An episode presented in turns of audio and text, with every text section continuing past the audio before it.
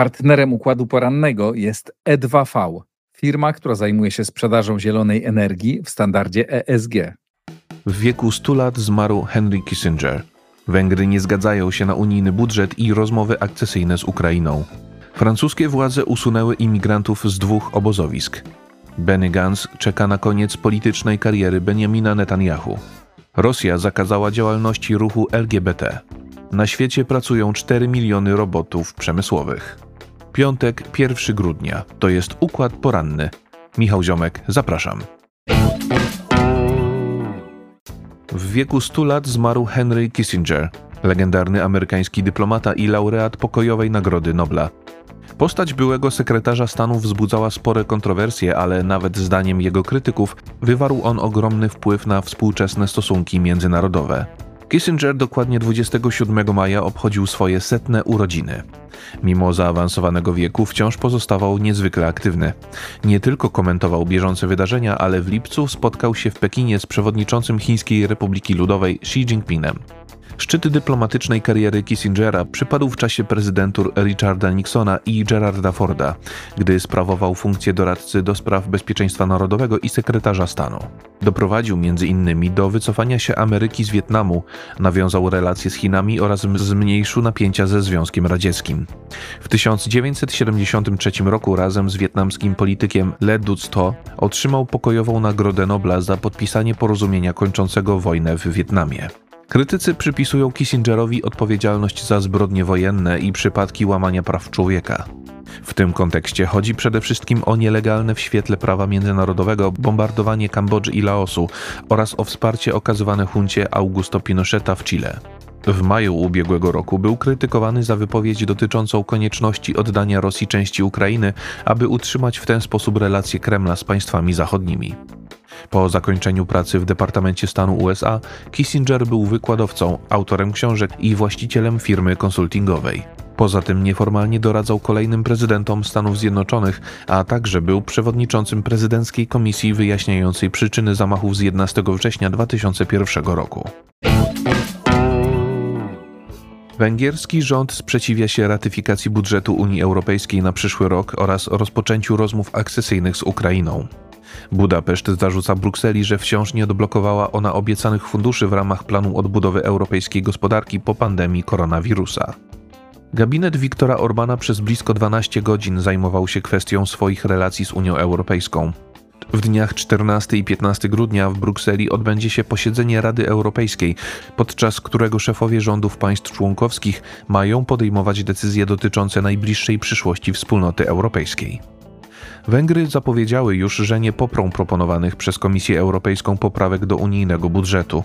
Według władz w Budapeszcie nawet obecny budżet nie jest realizowany, bo wciąż nie zostały wypłacone wszystkie pieniądze przewidziane w funduszu naprawczym po pandemii koronawirusa, a w przypadku Węgier i Polski wstrzymanie dotacji jest nielegalne.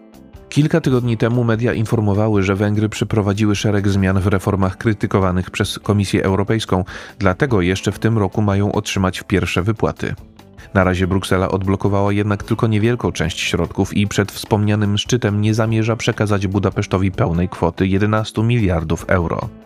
Węgry wciąż nie spełniły wszystkich wymagań w zakresie wolności akademickich, praw osób ubiegających się o azyl i praw mniejszości seksualnych.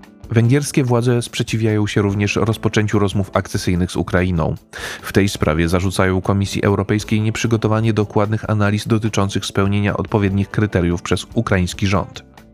Zarazem Bruksela ma opóźniać integrację z Bałkanami Zachodnimi, chociaż mają one być dużo lepiej przygotowane do akcesji. Rząd Orbana w czasie swojego posiedzenia zajmował się także kwestią przystąpienia Szwecji do Sojuszu Północnoatlantyckiego.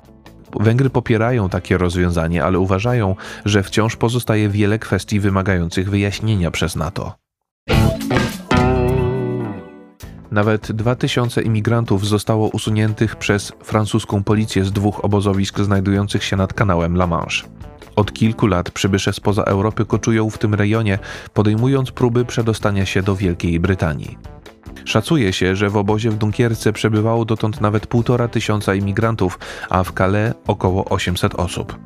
Wielu z nich, mimo ujemnych temperatur, nie posiadało odpowiednich ubrań, dlatego zaproponowano im przewiezienie do ośrodków recepcyjnych. Ponadto 130 osób o nieuregulowanym statusie zostało osadzonych w areszcie administracyjnym. Przeprowadzona wczesnym porankiem akcja policji została skrytykowana przez biskupa Arras Oliviera Leborn, który odwiedził obozowisko w Calais. Miał on pretensje do francuskich służb, że usuwanie imigrantów odbywa się bez żadnego uprzedzenia i bez prowadzenia z nimi dialogu. Decyzja lokalnych władz o usunięciu obu obozowisk ma związek z wydarzeniami z ostatnich dni. Wpierw dwóch imigrantów chcących przepłynąć kanał La Manche zmarło po zatonięciu ich łodzi, a kilka dni później ranny został żandarm uczestniczący w operacji przeciwko osobom próbującym nielegalnie przedostać się przez granicę. Francja od wielu lat ma problem z przybyszami spoza Europy chcącymi przedostać się do Wielkiej Brytanii. Nasilił się on wraz z kryzysem migracyjnym w 2015 roku. Co kilka miesięcy lokalne władze próbują likwidować nielegalne obozowiska, które zagrażają bezpieczeństwu lokalnych mieszkańców. Przebywający w nich imigranci są na ogół wywożeni do ośrodków znajdujących się daleko od francuskiego wybrzeża. Koniec pierwszej fazy operacji izraelskiej armii w strefie gazy może być wstępem do zakończenia politycznej kariery premiera Benjamina Netanyahu, obwinianego powszechnie za atak palestyńskiego Hamasu na początku października. Według portalu Politico jego naturalnym następcą jest były szef sztabu generalnego izraelskiej armii Benny Gantz. Prowadzona przez siły obronne Izraela wojna z Hamasem tylko pozornie zjednoczyła Izraelczyków. Większość społeczeństwa uważa, że za atak z 7 października odpowiedzialny jest obecny szef rządu, który zlekceważył zagrożenie ze strony palestyńskiej organizacji. Kilka godzin po rozpoczęciu operacji Powódź Al-Aqsa przez Hamas, Netanyahu zaprosił polityków opozycji do rządu jedności narodowej. Z oferty skorzystał m.in. Benny Gantz, który w latach 2020-2021 był wicepremierem w rządzie lidera Likudu.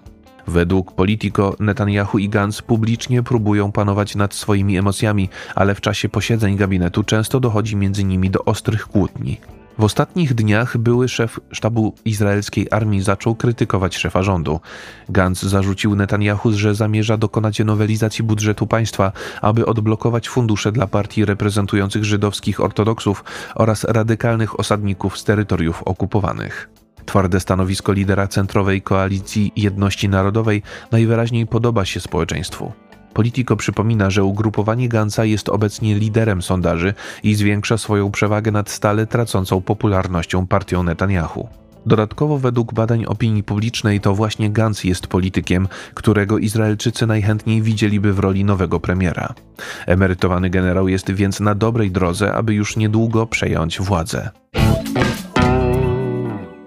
Rosyjski Sąd Najwyższy uznał międzynarodowy ruch LGBT za organizację ekstremistyczną i zakazał jego działalności.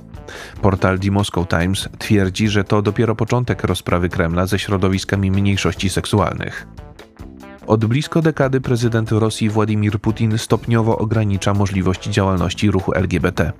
W 2013 roku podpisał on ustawę zakazującą propagowania homoseksualizmu wśród nieletnich, a w listopadzie ubiegłego roku rozszerzyło ją na całe społeczeństwo. Kilka miesięcy temu zakazane zostały operacje zmiany płci. Wyrok Sądu Najwyższego według The Moscow Times nie zawiera dokładnej definicji międzynarodowego ruchu LGBT, dlatego uznanie go jako organizacji ekstremistycznej może być różnie interpretowane. Najbardziej liberalna wykładnia terminu ekstremizm może pozwolić na zatrzymanie przez służby każdej osoby, która w miejscu publicznym obnosi się z przynależnością do mniejszości seksualnych. Ogółem w Rosji za przynależność do ruchu ekstremistycznego można usłyszeć wyrok nawet 6 lat więzienia. Decyzję Sądu Najwyższego pochwaliła cerkiew prawosławna, uznając ją za przejaw moralnej samoobrony społeczeństwa. Rząd Czeczenii uważa z kolei, że Rosja po raz kolejny pokazała, iż Stany Zjednoczone i Europa Zachodnia nie są w stanie pozbawić jej swojej tożsamości religijnej i narodowej. Na świecie pracują już blisko 4 miliony robotów przemysłowych. Kontynentem najchętniej korzystającym z rewolucji w przemyśle pozostaje Azja. Według danych Międzynarodowej Federacji Robotyki tylko w ciągu ostatniej dekady liczba robotów mających zastosowanie w światowym przemyśle potroiła się, osiągając w ubiegłym roku poziom prawie 4 milionów. Tylko w 2022 roku zakłady przemysłowe zaczęły korzystać z 553 tysięcy nowych robotów.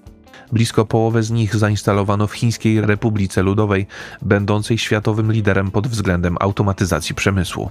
Drugie miejsce w zestawieniu za ubiegły rok zajęła Japonia, trzecie Stany Zjednoczone, a czwarte Korea Południowa. Japonia pozostaje dodatkowo państwem produkującym największą liczbę robotów przemysłowych. Informacje przygotował Maurycy Mietelski. Nadzór redakcyjny Igor Jankę. Jeżeli podoba się Państwu nasza praca, serdecznie zachęcam do wsparcia Układu Otwartego w serwisie patronite.pl. To wszystko na dzisiaj. Bardzo Państwu dziękuję za uwagę, życzę spokojnego weekendu i do usłyszenia w kolejnym Układzie Porannym. Partnerem układu porannego jest E2V, firma, która zajmuje się sprzedażą zielonej energii w standardzie ESG.